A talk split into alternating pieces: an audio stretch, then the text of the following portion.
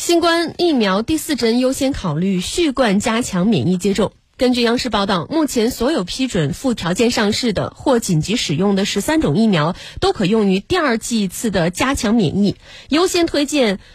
续贯加强免疫，或采用含有奥密克戎毒株或对奥密克戎毒株具有良好交叉免疫的疫苗。